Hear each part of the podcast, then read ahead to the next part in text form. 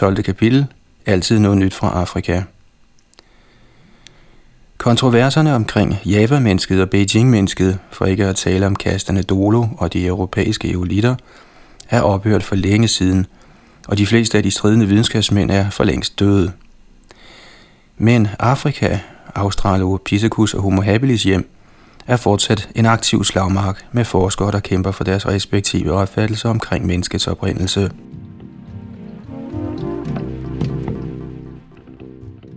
Recks skelet. Det første vigtige afrikanske fund blev gjort allerede i begyndelsen af nittenhundredetallet. I nitten tretten stod professor Hans Reck fra Berlins Universitet for udgravninger i Olduvai-slugten i Tanzania, der dengang hed Tysk Østafrika. En af Recks afrikanske samlere så en knogle stikke op af jorden. Efter at have fjernet stenene på overfladen, så han et fuldstændigt skelet af et fuldt moderne menneske, der var indesluttet i bjergearten. Han kaldte på Reck, der derefter fik skelettet taget ud sammen med en massiv blok af hærdnet, aflejret materiale. De humane skeletrester, inklusive en fuldstændig kranieskal, måtte frigøres med hammer og mejsel. Skelettet blev herefter transporteret til Berlin. Reck identificerede en rækkefølge af fem lag i Olduvai-slugten. Skelettet kom fra den øverste del af lag to, der nu regnes for at være en komma femten millioner år gammelt. På Recks lokalitet var de overliggende lag, lag tre, fire og fem, eroderet væk, men lag to var stadig dækket af røde stenbrokker fra lag tre og fem. Måske kun halvtreds år tidligere havde lag tre og lag fem været intakte på lokaliteten sammen med en hård kalkaflejring. Lag fire var tilsyneladende eroderet væk før aflejringen af lag fem.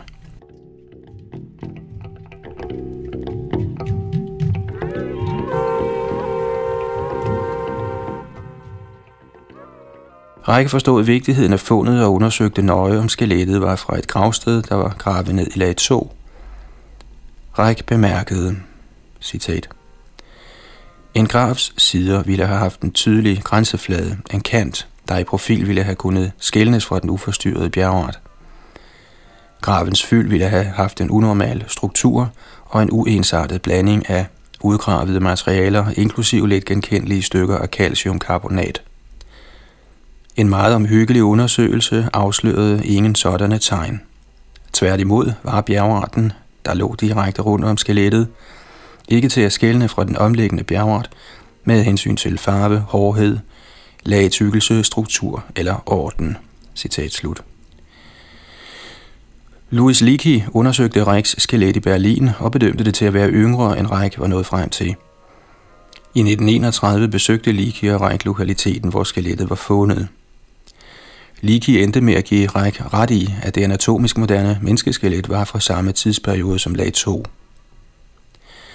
I februar nitten toogtredive udtalte zoologerne C. Forster Cooper fra Cambridge og D M S Watson fra Londons Universitet, at da skelettet var så komplet, tydede det på, at det var fra en grav fra nyere tid. Leakey var enig med Cooper og Watson i, at Recks skelet var gravlagt i lag to, men han mente, at graven var fra lag tos egen tid. I et brev til Nature skrev Leakey, at for ikke mere end halvtreds år siden var den rødgule øvre del af lag to dækket af et intakt lag af rødt materiale fra lag tre. Hvis skelettet var begravet efter lag tos aflejring, skulle der have været en blanding af røde og rødgule sedimenter i gravens fyldningsmasse. Jeg var så heldig personligt at undersøge skelettet i München, mens det stadig var intakt i sin oprindelige indlejringsmasse, og kunne slet ikke se nogen form for tegn på en sådan iblanding eller forstyrrelse, skrev Leakey.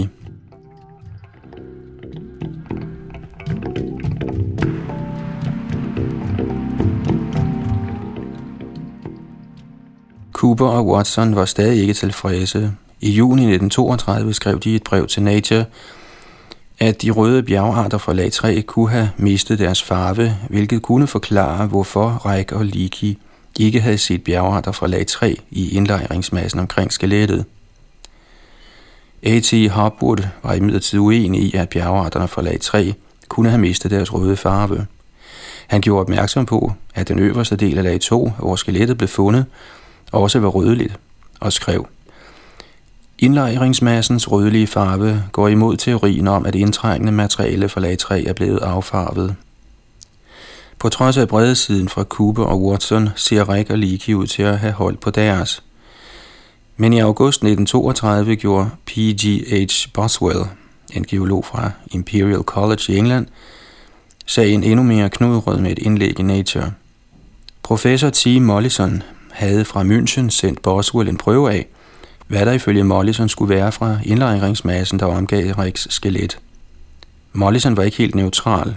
Så tidligt som i nitten niogtyve havde han udtalt, at han mente, at skelettet var en Maasai, der var begravet i en ikke så fjern fortid.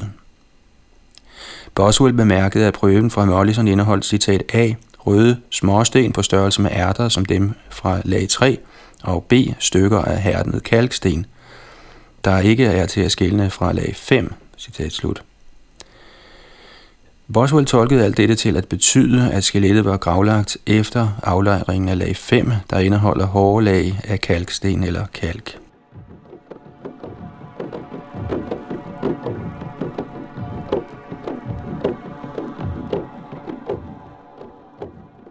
At der var røde sten fra lag tre og stykker af kalksten fra lag fem i prøven fra Mollison kræver afgjort en forklaring. Reck og Leakey havde omhyggeligt undersøgt indlejringsmassen på forskellige tidspunkter over en periode på tyve år, uden at have set nogen iblanding af materialer fra lag tre eller stykker af kalksten, selvom de udtrykkeligt havde set efter noget sådan. Det er påfaldende, at man pludselig tydeligt kunne konstatere røde bjergarter og stykker af kalksten. Mens en af de involverede i fundet og den efterfølgende polemik må have været skyldig i enten en særdeles sjusket undersøgelse eller bedrag.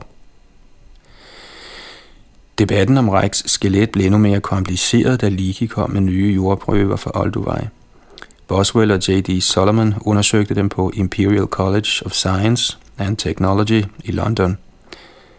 De fortalte om resultaterne af deres undersøgelse i Nature den attende marts nitten treogtredive i et brev, der også var underskrevet af Leakey, Reck og Hopwood. Brevet indeholdt en interessant udtalelse. Jeg citerer: Jordprøver, der rent faktisk blev indsamlet på menneskelokaliteten på samme niveau fra lag to og i umiddelbar nærhed af stedet, hvor skelettet blev fundet, består af rent og fuldstændigt typisk materiale fra lag to og adskiller sig markant fra prøverne, som professor Mollison fra München sendte for skelettets indlejringsmasse. Citat slut. Dette kunne tolkes som et tegn på, at den prøve, som Mollison sendte til Boswell, ikke repræsenterede det materiale, der omgav Recks skelet.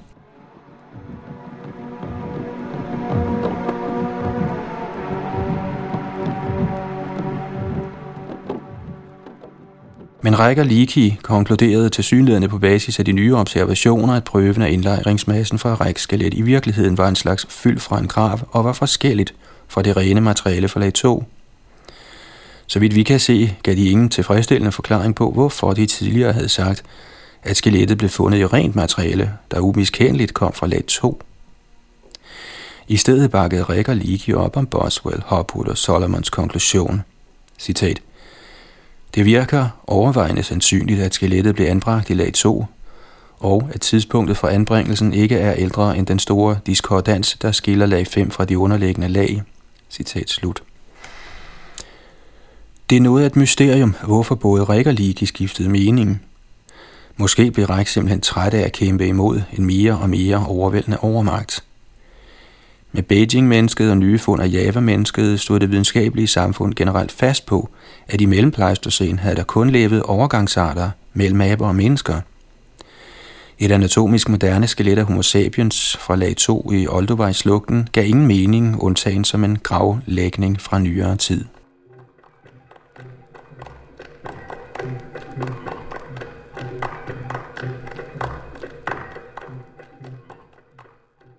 Som næsten den eneste modsatte Leakey sig dog fortsat stærkt ideen om, at Java-mennesket, P T Canthropus, og Beijing-mennesket, Sinanthropus, var menneskelige stamfædre.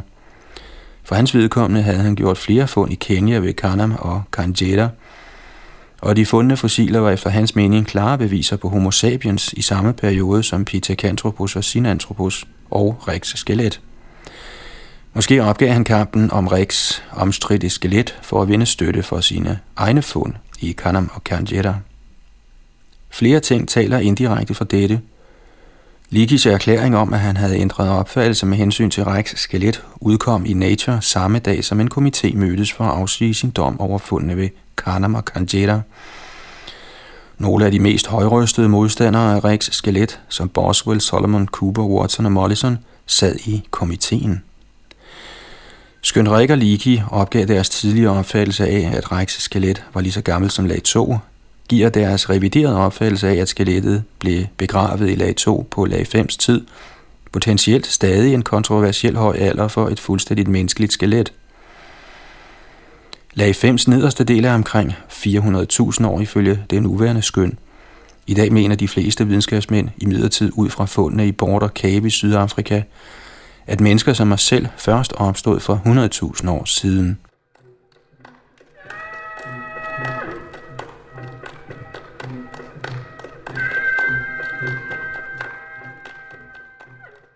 Der blev fundet stenredskaber, der karakteriseres som aurignacienne i bunden af lag fem. Arkæologerne brugte først udtrykket aurignacienne i forbindelse med de avancerede artefakter fra Cro-Magnon-mennesket Homo sapiens sapiens fra Aurignac, Frankrig. Ifølge gængs opfattelse dukkede redskaber af aurignacienne-typen først op for tredive tusind år siden. Redskaberne fra Olduvai understøtter ideen om, at anatomisk moderne mennesker, som repræsenterede Recks skelet, levede i denne del af Afrika for mindst fire hundrede tusind år siden. En anden mulighed er, at redskaberne stammer fra Homo erectus, men så skulle videnskaben indrømme Homo erectus betydeligt større evner til at fremstille redskaber, end man for tiden er villig til.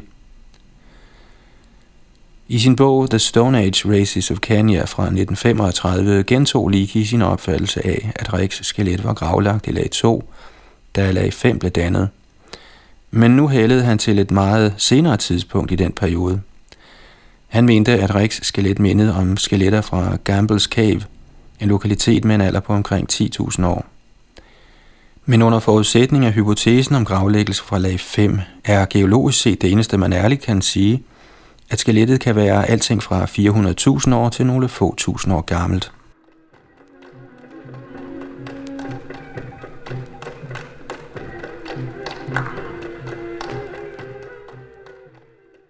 Reiner Protsch forsøgte sig på et meget senere tidspunkt med en kulstof fjorten datering af Recks skelet. I nitten fireoghalvfjerds gav han en alder på seksten tusind ni hundrede og tyve år, men der er flere problemer med denne aldersbestemmelse. For det første er det ikke sikkert, at det virkelig var Recks skelet, der blev dateret. Hovedskallen blev anset for at være for dyrebar til at datere, og resten af skelettet var forsvundet fra et museum i München under anden verdenskrig. Museumsdirektøren fandt frem til nogle knoglefragmenter, som ifølge Protsch højst sandsynligt kom fra det oprindelige skelet. Fra disse fragmenter lykkedes det Protsch at fremskaffe en prøve på kun to hundrede fireogtyve gram, hvilket er omkring en tredjedel af den normale størrelse for en sådan prøve. Skønt han nåede frem til en alder på seksten tusind ni hundrede og tyve år for den menneskelige knogle, gav andre materiale fra samme lokalitet andre og meget forskellige aldre, hvor nogle var ældre og nogle var yngre. Selv hvis prøven virkelig kom fra Recks skelet, kunne den være forurenet af nyt kulstof, hvilket ville have givet prøven en falsk ung alder. I nitten fireoghalvfjerds havde de resterende knoglefragmenter fra Recks skelet, hvis de altså virkelig tilhørte dette, ligget på et museum i over tres år. I dette tidsrum kunne bakterier og andre mikroorganismer, der alle indeholder nyt kulstof, have forurenet knoglestykkerne godt og grundigt. Knoglerne kunne også være blevet forurenet med nyt kulstof, mens de stadig lå i jorden. Ydermere blev knoglerne dyppet i et organisk konserveringsmiddel, sapon, der indeholdt nyt kulstof.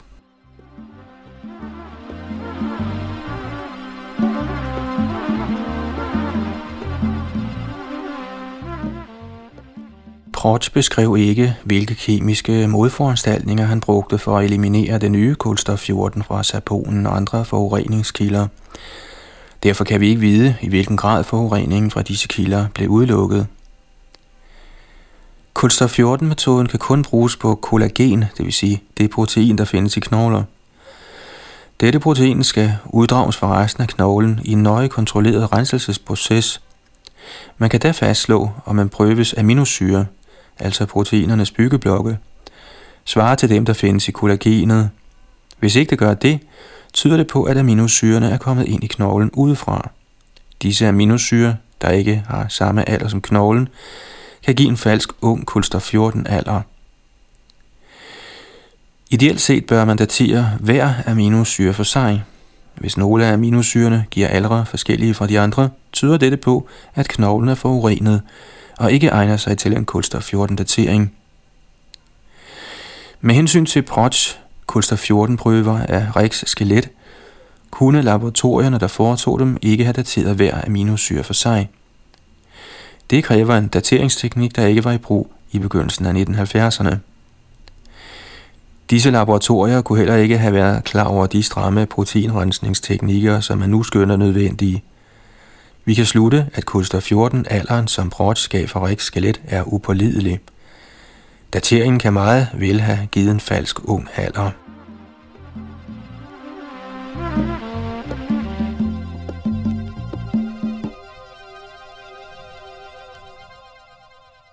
Der er dokumenteret tilfælde af, at knogler fra Olduvai-slugten har givet en falsk ung kulstof fjorten alder.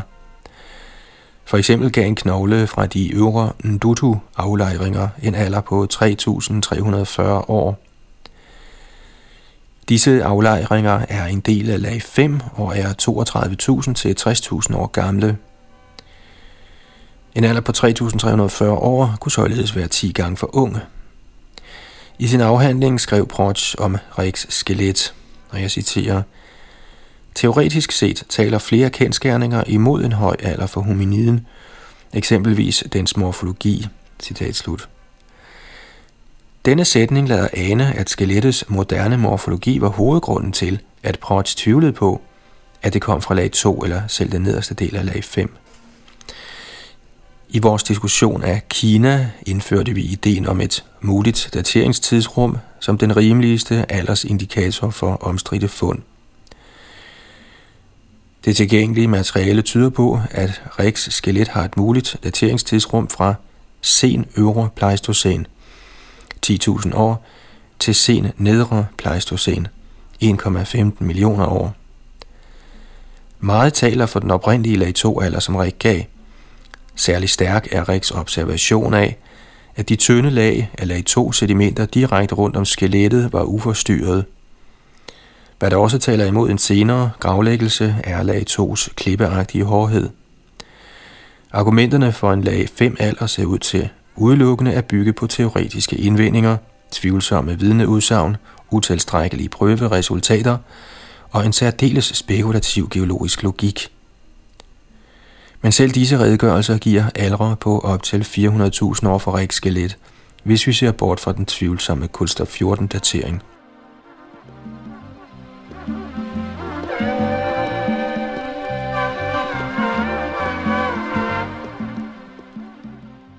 Hovedskallerne fra Kanjera og Kanam-kæben. I nitten toogtredive meldte Louis Leakey om fund i Kanam og Kanjera nær Victoriasøen i det vestlige Kenya. Han mente, at Kanam-kæben og hovedskallerne fra Kanjera var gode beviser på Homo sapiens i nedre og mellem pleistocæn. Da Leakey i nitten toogtredive besøgte Kanjera sammen med Donald MacInnes, fandt de håndøkser af sten, en menneskelig lårknogle og fragmenter af fem menneskelige kranieskaller, der betegnes som Kanjera en til fem. Kanjeras fossilholdige lag svarer til lag fire i Olduvai-slugten og er fire hundrede tusind til syv hundrede tusind år gammelt. Kanjera-skallernes morfologi er imidlertid temmelig moderne. I Kanam fandt Leakey først tænder af mastodon og en enkelt tand fra en deinotherium, der er en uddød elefant, såvel som primitive stenredskaber. Den niogtyvende marts bragte Leakeys samler, Juma Gitau, ham endnu en denoteriumtand.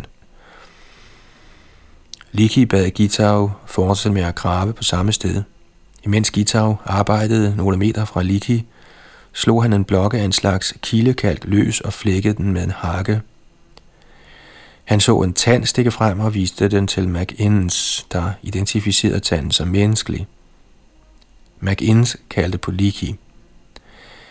Da de frigjorde kildekalken, der omgav Gitaus fund, så de den forreste del af en human underkæbe med to af de forreste kindtænder.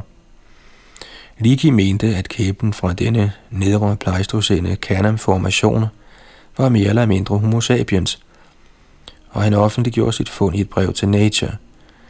Kanams formationer er mindst to millioner år gamle.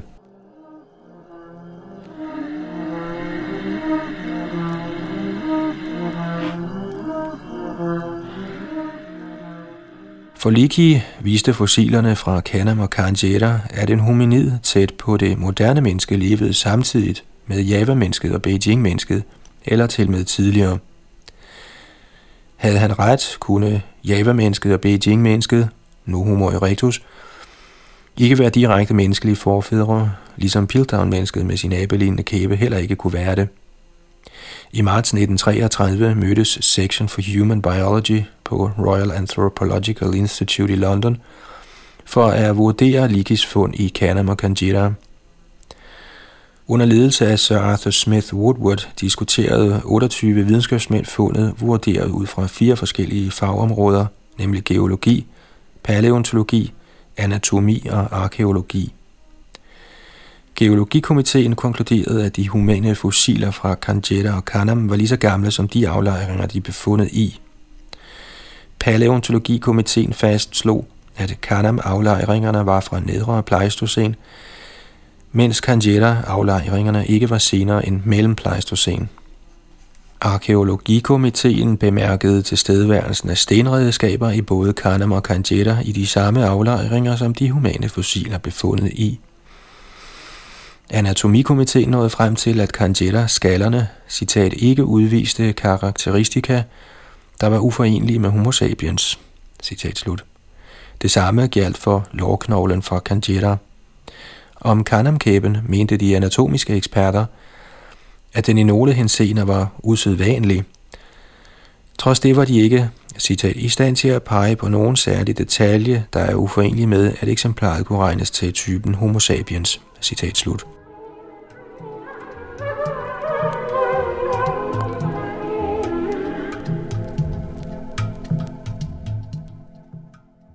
Kort efter konferencen i nitten treogtredive begyndte geologen Percy Boswell at betvivle fossilernes alder.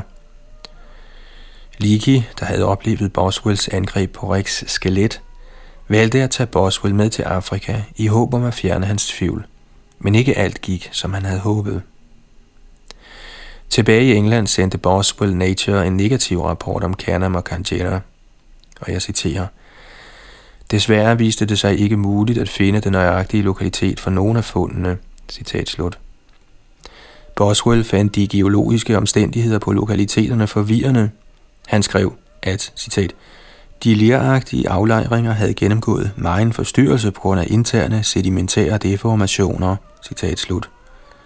Boswell sluttede, at de, citat, usikre omstændigheder omkring fundene tvinger mig til at anbringe Kanam og Kanjera-mennesket i en uvidshedskategori, citat slut. Som svar på Boswells anklager skrev Leakey, at han havde kunne vise Boswell lokaliteterne, hvor han havde fundet sine fossiler. Leakey skrev, citat, i Kanjera viste jeg ham det nøjagtige sted, hvor den resterende bunke fra materialet, hvor i Kanjera nummer tre blev fundet in situ, havde ligget. At jeg faktisk viste professor Boswell lokaliteten bevises af et lille stykke knogle, som blev opsamlet der i nitten femogtredive og passer sammen med et af stykkerne fra nitten toogtredive, citat slut. Med hensyn til stedfæstelsen af Kanam-kæben skrev Leakey, citat, vi havde oprindeligt lagt et nivellement over erosionskløfterne i Kanam Vest og kunne derfor stedfæste lokaliteten med nogle fods præcision, hvilket vi rent faktisk gjorde, citat slut. Boswell foreslog, at selvom kæben var fundet i Kanams nedre pleistocene formation, var den på en eller anden måde endt derfra overliggende lag, måske gennem sedimentære deformationer af lagene, eller gennem en sprække. Til dette svarede Leakey senere, citat, jeg kan ikke acceptere denne tolkning, som der intet bevis er for, Fossilets bevaringstilstand er i enhver henseende identisk med de nedre pleistocæne fossiler, der blev fundet sammen med det. Citat slut. Leakey bemærkede, at Boswell havde fortalt ham, at han ville have været tilbøjelig til at acceptere Kanam-kæben, hvis den ikke havde haft sådan en menneskelignende hagebygning.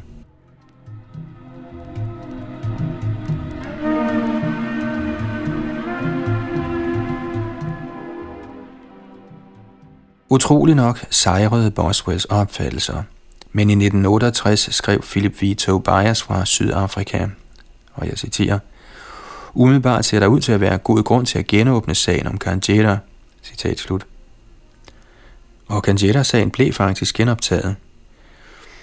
Leakeys levneds skildrer Sonia Cole skrev, citat, i september nitten niogtres deltog Louis i en konference, som UNESCO sponsorerede i Paris over temaet om Homo sapiens oprindelse.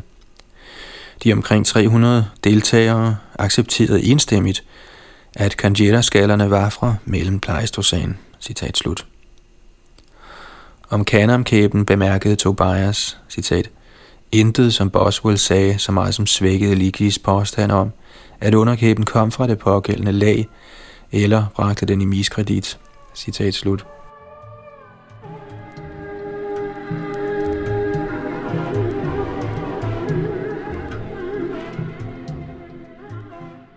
Kanam-kæben med dens moderne hageparti er blevet klassificeret på mange forskellige måder. I nitten toogtredive sluttede en engelsk anatomikomité, at der ingen grund var til ikke at anse kæben for at være Homo sapiens. Sir Arthur Keith, en ledende engelsk antropolog, regnede også Kanam-kæben for Homo sapiens. Men i nitten fyrrerne bedømte Keith kæben til højst sandsynligt at være fra en Australopithecus. I nitten toogtres skrev Philip Tobias, at Kanam-kæben mest af alt lignede en sen mellempleistocæn kæbe fra Rabat i Marokko og øvre pleistocæne kæber som dem fra Cave of Hearts i Sydafrika og Deledawa i Etiopien. Ifølge Tobias er disse kæber fra neandertalere. I nitten tres skrev Louis Leakey i et tilbagetog fra sin tidligere opfattelse af, at Kanam-kæben var Homo sapiens, at den repræsenterede en kvindelig Sinanthropus. Leakey havde fundet Sinanthropus i nitten nioghalvtreds i Olduvai-slugten. I en kort periode argumenterede han for dette abelignende væsen som den første redskabsfremstiller og dermed den første virkelige menneskelige skabning.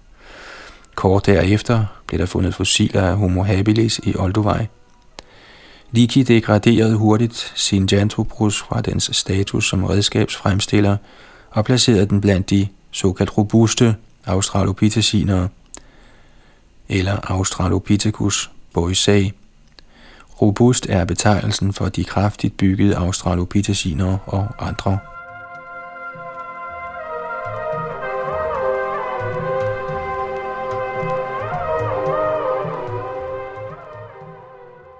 I begyndelsen af nitten halvfjerdserne fandt Leakeys søn Richard, der stod for udgravninger ved Turkana-søen i Kenya, fossile Homo habilis kæber, der mindede om Kanam-kæben. Siden Homo habilis-kæberne fra Turkana-søen blev fundet sammen med en fauna, der mindede om Kanam, skiftede Leakey senior igen mening og fastslog, at Kanam-kæben kunne kategoriseres som Homo habilis. At forskerne gennem årene har klassificeret Kanam-kæben som næsten hver eneste kendt hominid, Australopithecus, Australopithecus boisei, Homo habilis, neandertaler, tidlig Homo sapiens og anatomisk moderne Homo sapiens, vidner om de problemer, der er med at klassificere hominide fossiler. Tobias forslag om, at Kanam-kæben kom fra en variant af tidlig Homo sapiens med neandertaltræk, har vundet bred accept. Men som det kan ses på figur tolv tre, som I desværre ikke kan se, der viser konturerne af underkæben fra Kanam sammen med andre hominide underkæber, svarer omridset på Kanam-kæbens hageområde til eksemplaret fra Border Cave, der er anerkendt som Homo sapiens sapiens, og til en sydafrikansk indfødt fra nutiden. Alle tre deler to nøgletræk ved den moderne menneskehage, nemlig en krumning indad for oven og en udbulning for neden. Selvom man accepterer Tobias opfattelse af Kanam-kæben som en neandertaler, er det fortsat overraskende at finde neandertalere i nedrømt Pleistocene for over en komma ni millioner år siden. Ifølge de fleste opstod neandertalerne for højst fire hundrede tusind år siden og eksisterede indtil for tredive tusind eller fyrre tusind år siden.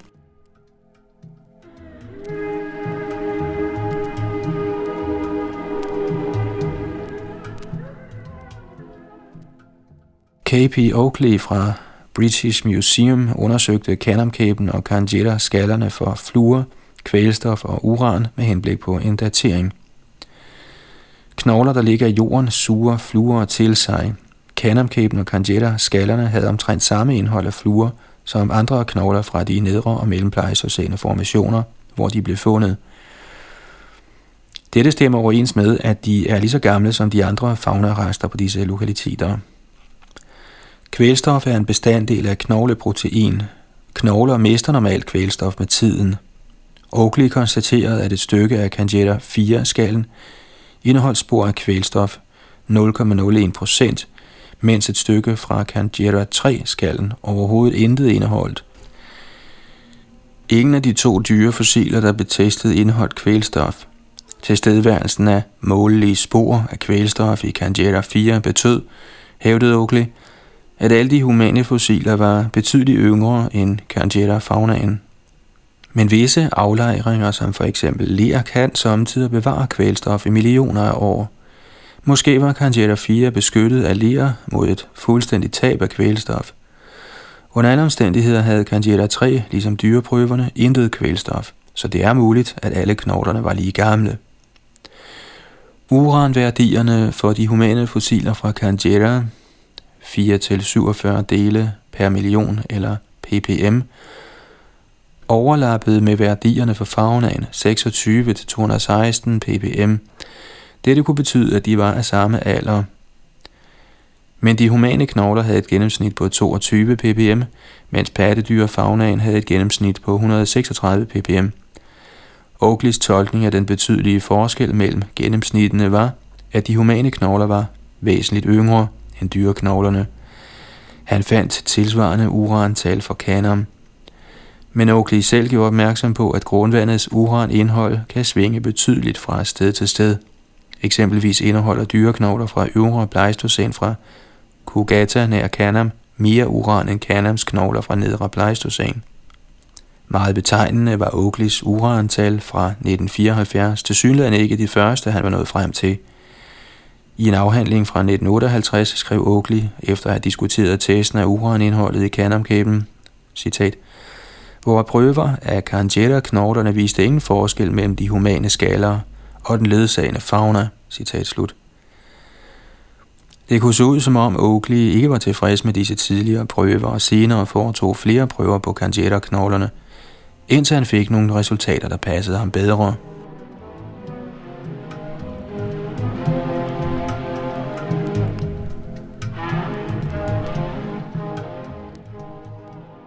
Vores gennemgang af de kemiske undersøgelser af fossilerne fra Kanam og Kanjera leder os til følgende konklusioner. Fluor- og kvælstofprøverne stemmer overens med, at knoglerne er lige så gamle som deres ledsagende faunaer, selvom der kan sættes spørgsmålstegn ved denne tolkning. Uranindholdet, man nåede frem til, er forenligt med, at de humane knogler er yngre end deres ledsagende faunaer. Men vil man på den anden side sætte spørgsmålstegn ved den fortolkning, er der også grundlag for det. Alt i alt udelukker resultaterne af de kemiske og radiometriske målinger ikke muligheden af, at de humane fossiler fra Kanam og Kanjera er samtidige med deres ledsagende faunaer. Kanjera-skallerne, der siges at være anatomisk moderne, kunne således være lige så gamle som Olduvais lag fire, der er fire hundrede tusind til syv hundrede tusind år gammelt. Kanam-kæbens taksonomiske status er usikker. Nutidige forskere tøver med at kalde den moderne, selvom dette ikke kan udelukkes. Hvis den er lige så gammel som Kanam-faunaen, der er ældre end Olduvai-slugten slag et, er den over en komma ni millioner år gammel.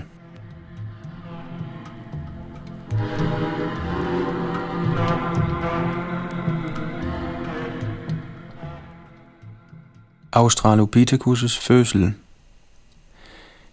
Da Josephine Salmons i nitten fireogtyve var på besøg hos en ven, lagde hun mærke til et fossilt baviankranium, der var anbragt over en kamin. Salmons, der studerede anatomi på University of the Witwatersrand i Johannesburg, Sydafrika, fik lov til at tage eksemplaret med sig til sin professor doktor Raymond A. Dart. Baviankraniet kom fra et kalkstensbrud i Buxton nær byen Turang, tre hundrede kilometer sydvest for Johannesburg. Dart bad sin ven geologen doktor R B Young besøge stenbruddet for at se, om der var mere at finde. Young indsamlede nogle fossilholdige stykker bjergart og sendte dem til Dart. Dart modtog to trækasser med fossiler på selve den dag en vens bryllup blev afholdt i hans hjem. Darts hustru bad ham indtrængende om at lade fossilerne være, til brylluppet var overstået, men Dart kunne ikke vente og åbnede kasserne. I den ene kasse så Dart noget, der forbløffede ham. Citat: "Jeg fandt en praktisk talt fuldstændig afstøbning af indersiden af en kranieskal. Hjerneafstøbningen var lige så stor som en gorillas." Citat slut. Dart fandt derefter et andet stykke bjergart, der så ud til at indeholde ansigtsknoglerne. Da bryllupsgæsterne var gået, begyndte Dart på det vanskelige arbejde med at skille knoglerne fra deres stenhårde indlejringsmasse. Han havde ikke det rigtige værktøj, men måtte bruge sin hustrus strikkepinde til forsigtigt at løsne bjergarten. Hvad der dukkede frem, skrev Dart, var et spædbarns ansigt, et lille barn med et fuldt sæt af mælketænder, og det rigtige kindtænder lige på nippet til at bryde frem. Jeg tvivler på, at der nogensinde har været en far, der var mere stolt af sit afkom, end jeg var af mit taunbarn den jul.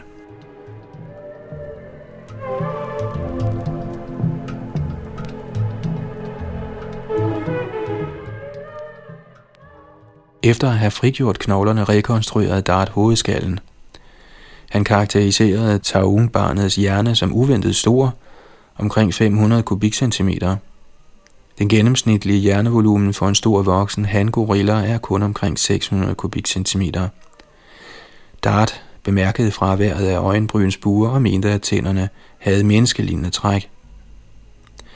Dart lagde også mærke til, at foramen magnum, der er hullet til rygvirvlen i kranieskallen, befandt sig i midt i hovedskallens base i stedet for hen imod den bagerste del som hos voksne aber. Dart tog dette som et tegn på, at individet havde gået på to ben, hvilket efter hans opfattelse måtte betyde, at taunge-eksemplaret var en menneskelig stamfader. Dart sendte en artikel til Nature.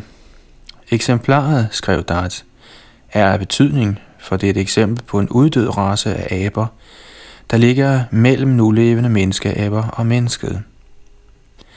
Ud fra de ledsagende dyrefossiler anslog han sit funds alder til en million år. Han gav sit taungebarn navnet Australopithecus africanus, Afrikas sydabe. Han mente selv, at Australopithecus var forfader til alle andre hominide former.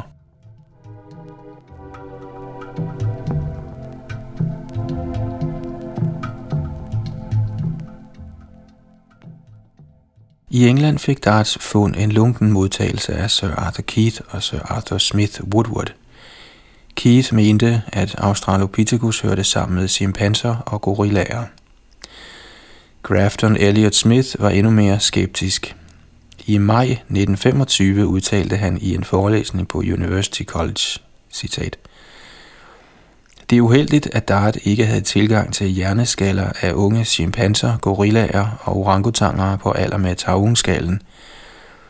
For havde sådanne stået til hans rådighed, ville han have indset, at hovedets positur og holdning, kæbernes form og mange detaljer ved næsen, ansigtet og kraniet, som han tog som bevis for sin opfattelse af, at Australopithecus var nært beslægtet med mennesket, i alt væsentligt er identisk med det, man finder hos små unger af gorillaer og chimpanser." Citat slut. Grafton Elliot Smiths kritik står ved magt selv i dag. Som vi vil se, er flere videnskabsmænd fortsat skeptiske på trods af den ikonagtige status, Australopithecus har fået som en stamfader til mennesket. Dart tabte modet på grund af afvisningen fra det engelske videnskabsetablissement. I mange år forblev han tavs og deltog ikke i jagten på flere fossiler.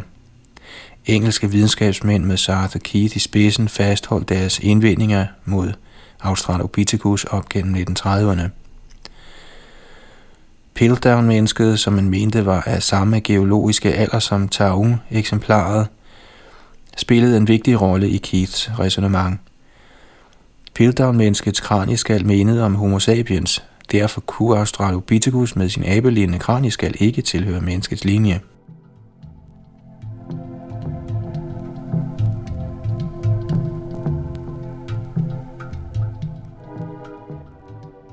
Da Dart trak sig fra verdensscenen, tog hans ven doktor Robert Broom imidlertid kampen op for Australopithecus. Fra allerførste færd fattede Broom en stærk interesse for Darts fund. Kort efter fundet af Taung-barnet kom Broom stormende ind på Darts laboratorium. Dart fortalte, citat, han gik med store skridt over til bænken, hvorpå kraniet lå og faldt på knæ, i tilbedelse af vores stamfader, som han formulerede det. Citat slut. De engelske videnskabsmænd ville imidlertid se et voksent eksemplar af Australopithecus, før de ville knæle i tilbedelse. I begyndelsen af nitten seksogtredive svor Broom, at han ville finde et.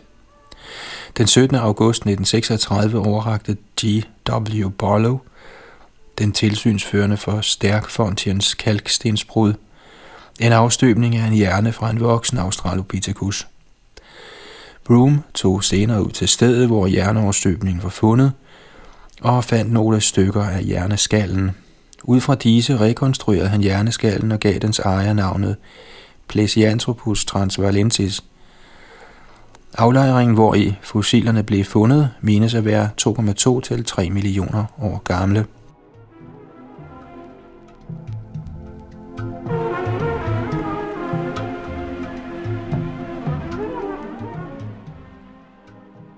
Flere fund fulgte, blandt andet den nedre del af en lårknogle, betegnet T M femten tretten.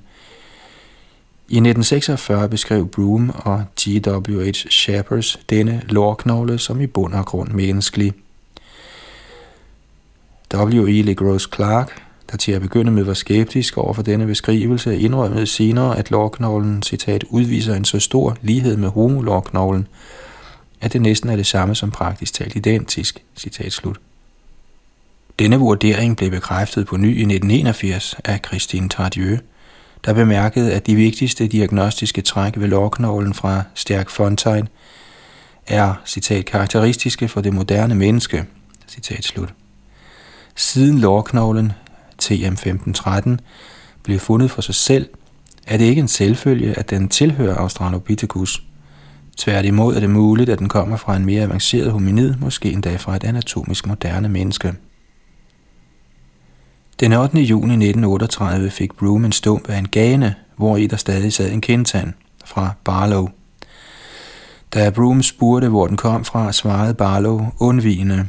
Nogle dage senere besøgte Broom igen Barlow og insisterede på at få at vide, hvor fossilet kom fra. Barlow fortalte da Broom, at Gert Turblanche, en lokal skoledreng, havde givet ham knoglede stykke.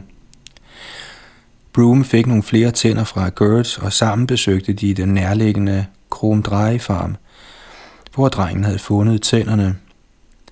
Der indsamlede Broom nogle stykker af en hjerneskal. Efter at have rekonstrueret den delvise hjerneskal, så Broom, at den var anderledes end Australopithecus-eksemplaret fra Sterkfontein, med en større kæbe og større tænder.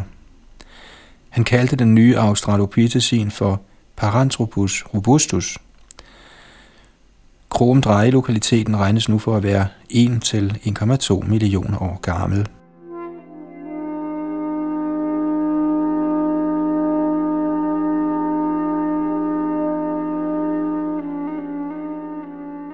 I Kromdreje fandt Broom også et stykke af en humerus, eller overarmsknogle, og et stykke af en ulna, en af knoglerne i underarmen. Skønt han tilskrev dem Paranthropus robustus, skrev han, citat, var de blevet fundet for sig selv, ville hver eneste anatom i verden sandsynligvis have sagt, at de helt sikkert var fra mennesker, citat slut. En undersøgelse, som H M McHenry foretog i nitten tooghalvfjerds af humerus T M femten sytten fra Kromdreje, placerer den, som han sagde, inden for det menneskelige område. I samme undersøgelse faldt en humerus fra en robust Australopithecin fra cubifora i Kenya uden for det menneskelige område. Måske kom Humerus T M femten sytten ikke fra en robust australopithecin. Det er ikke umuligt, at kromdrejs humerus og ulna, ligesom lårknoglen fra Sterkfontein, kom fra mere avancerede hominider, måske fra anatomisk moderne mennesker.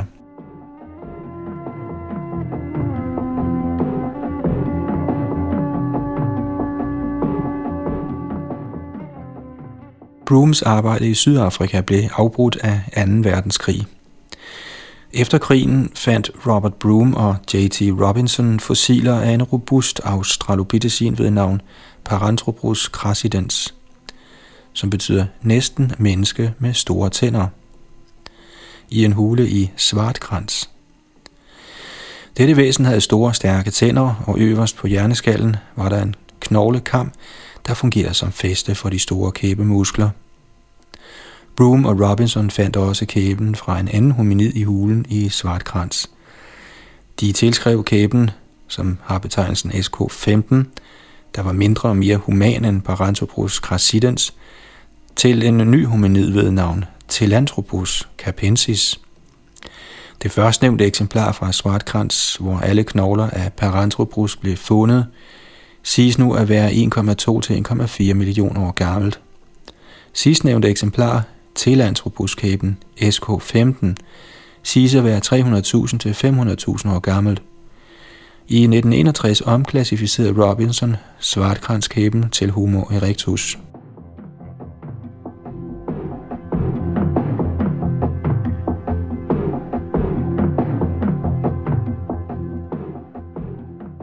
Broom og Robinson fandt også en anden menneskelignende underkæbe i Swartkrans.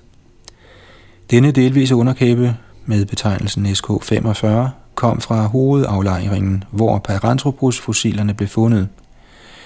Broom og Robinson skrev i nitten tooghalvtreds, og jeg citerer, "I form passer den bedre sammen med, eller nærmer sig mere, mange moderne homokæber, end en kæbe af Telanthropus." Citat slut. Robinson henviste senere kæben S K femogfyrre først til Telanthropus og senere til Homo erectus. Efter vores mening kan der også være grund til at overveje andre muligheder, selvom andre forskere ikke har gjort det. I efterkrigsårene fandt Broom også endnu en australopithecin hjerneskal, S T fem, i Sterkfontein. Senere fandt han rester af en fuldvoksen kvindelig australopithecin, S T fjorten, inklusiv dele af bækkenet, rygsøjlen og benene. Broom bemærkede, at disses morfologi sammen med visse træk ved kranieskallerne fra Sterkfontein viste, at australopithecinerne gik på to ben. I nitten femogtyve undersøgte Raymond A. Dart en tunnel i Makapansgat, Sydafrika. Dart fandt nogle tilsugede knogler og sluttede, at de var fra hominider, der havde anvendt ild der. I nitten femogfyrre fandt Philip Tobias, der på det tidspunkt var Darts kandidatstuderende på University of the Witwatersrand, kranieskallen af en uddød bavian i huleaflejringerne i Makapansgat, og henledte Darts opmærksomhed på den. I nitten syvogfyrre vendte Dart tilbage til felten efter tyve års pause for at søge efter Australopithecus-knogler i Makapansgat. I Makapansgat fandt Dart kranieskal, fragmenter og andre knogler af Australopithecus sammen med spor af ild. Dart kaldte derfor skabningen, der havde levet derfor, Australopithecus Prometheus, efter den titan, der stjal ilden fra guderne. I dag klassificeres Australopithecus Prometheus sammen med eksemplarerne fra Taung og Sterkfontein som Australopithecus africanus, der er forskellig fra de robuste australopitheciner fra Kromdrej og Swartkrans. Dart fandt toogfyrre bavianskaller i Makapansgat, af hvilke syvogtyve havde fået panden knust. Yderligere syv havde tegn på slag foran til venstre. På grundlag heraf skabte Dart et skræmmende billede af Australopithecus Prometheus som et morlystens abemenneske, der knuste bavianers hoveder med primitive benredskaber og tilberedte deres skød over bål i Makapansgat-hulen. Menneskets stamfædre, skrev Dart, afveg fra nulevende aber i at være forhærdede dræbere, kødspisende skabninger, der fangede deres byttedyr levende, slog dem til døde, rev deres lemlæstede kroppe i stykker, sønderdelte dem lem for lem, slukkede deres glubende tørst med ofrenes varme blod og grådigt fortærede deres bævrende kød. Citat slut.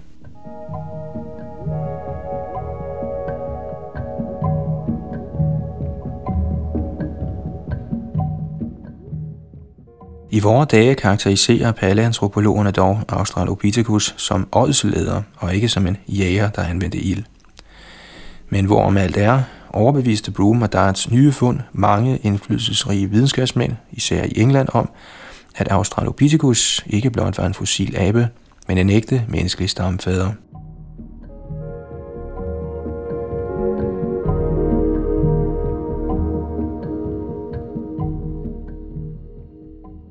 Sinanthropus.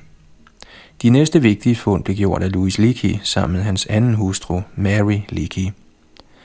Den syttende juni nitten nioghalvtreds faldt Mary Leakey over den knuste kranieskal af en ung mandlig hominid i lag et på lokalitet F L K i Olduvajslugten. Da kraniet blev sat sammen, så Louis og Mary Leakey, at skabningen havde en knoglekam, der løb på langs oven på kranieskallen. I den henseende lignede den Australopithecus robustus. Leakey gav ikke desto mindre denne hominid en ny slægtsbetegnelse, til dels fordi dens tænder var meget større end hos de sydafrikanske eksemplarer af Australopithecus robustus. Leakey kaldte den nye fund Sinanthropus boisei. Sinj er et navn fra Østafrika, og boisei refererer til Charles Boyce, en af Leakeys økonomiske støtter. Sammen med hjerneskallen fandt Leakey stenredskaber, hvilket fik ham til at kalde Sinanthropus for den første redskabsfremstiller og derfor det første sande menneske.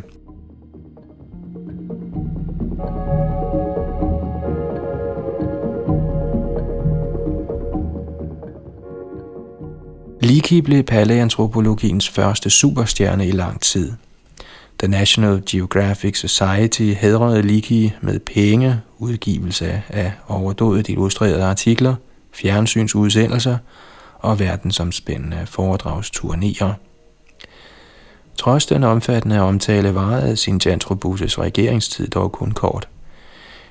Leakeys biograf Sonja Cole fortalte, citat, for at sikre sig fortsat støtte, var Louis nødt til at overbevise The National Geographic Society om, at i Sinj havde han fundet en sandsynlig kandidat til det første menneske, men havde han behøvet at stikke sin hals så langt frem? Selv en lægemand kunne ved at tage et kig på kraniet ikke undgå at se, at Sinj med sin gorillalignende kam på toppen af kraniet og sin lave pande åbenlyst var meget mere som en af Sydafrikas robuste australopitheciner, end som et moderne menneske, som han rent ud sagt slet ingen lighed har med. Citat slut.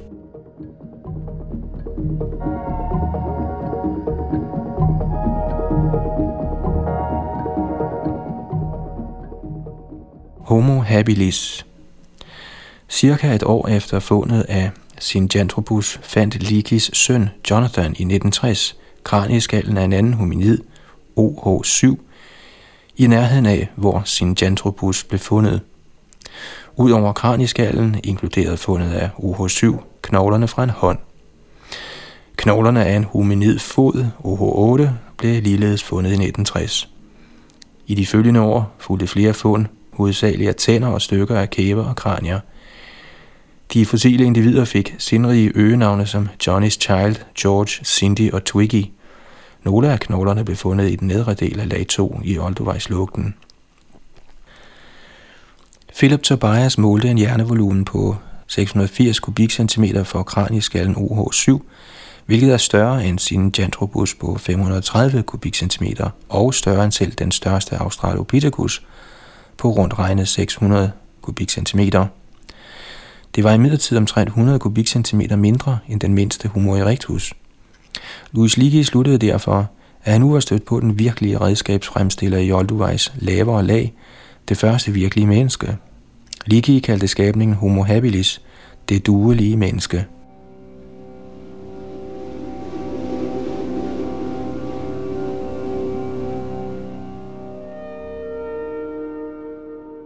Efter fundet af Homo habilis blev Sinanthropus degraderet til Australopithecus boisei. en noget mere kraftigt bygget varietet af Australopithecus robustus. Begge disse robuste australopitecinere havde kraniekarme og anses ikke for at være menneskelige stamfædre, men udviklingsmæssige sideskud, der uddøde. Disse kraniekarme komplicerer hele sagen.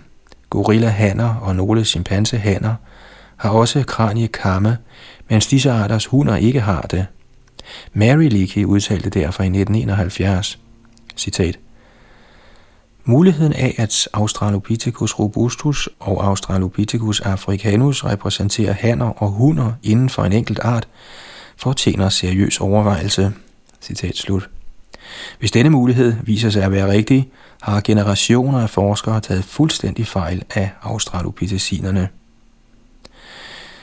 Med fundet i Olduvajslugten af Homo habilis, der var samtidig med de tidlige australopithecinere, men havde en større hjerne end disse, mente Louis Leakey at have et stærkt bevis for sin idé om, at Australopithecus ikke tilhørte den direkte linje til mennesket. Australopithecus er i så fald blot en sidegren. Fordi Homo erectus blev anset for at være en efterkommer af Australopithecus, fjernede dette også Homo erectus fra menneskets stamlinje. Men hvad med neandertalerne? Disse er ifølge nogle forskere en tydelig overgangsart mellem Homo erectus og Homo sapiens. Men Leakey havde en anden forklaring. Citat. Er det ikke muligt, at de alle er varieteter som resultat af krydsning mellem Homo sapiens og Homo erectus? Citat slut. Man kunne indvende, at en sådan krydsning ville have ført til hybrider, der ikke kunne formere sig. Men Leakey forsvarede sig med, at amerikanske bisonokser kan krydses frugtbart med almindelig kvæg.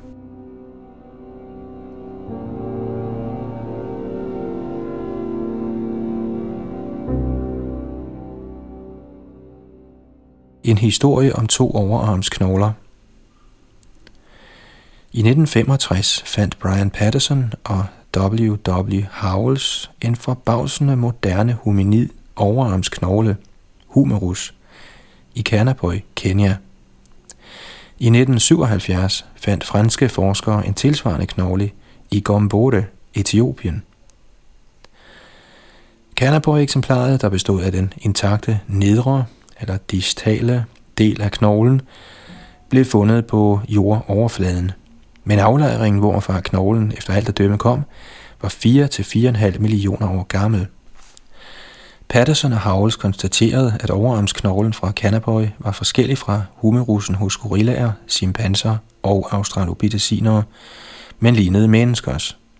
De gjorde især opmærksom på, at, citat, blandt mennesker er der individer, som målene på Kanapoi hominid et svarer næsten nøjagtigt til, citat slut. Patterson og Howell skulle aldrig drømme om at foreslå, at Kanapoi humerusen kom fra et anatomisk moderne menneske. Men hvis et anatomisk moderne menneske havde levet i Kanapoi for fire til fire komma fem millioner år siden, kunne det have efterladt en humerus nøjagtig som den, der blev fundet. Yderligere bekræftelse af Kanapoi humerusens menneskelige morfologi kom fra antropologerne Henry M. McHenry og Robert S. Kurochini fra University of California. De konkluderede, at, citat, Kanapoi humerusen kan knap nok skelnes fra moderne homo, og viser den tidlige opståen af en homolignende albue i hver eneste hårfine detalje, citat slut.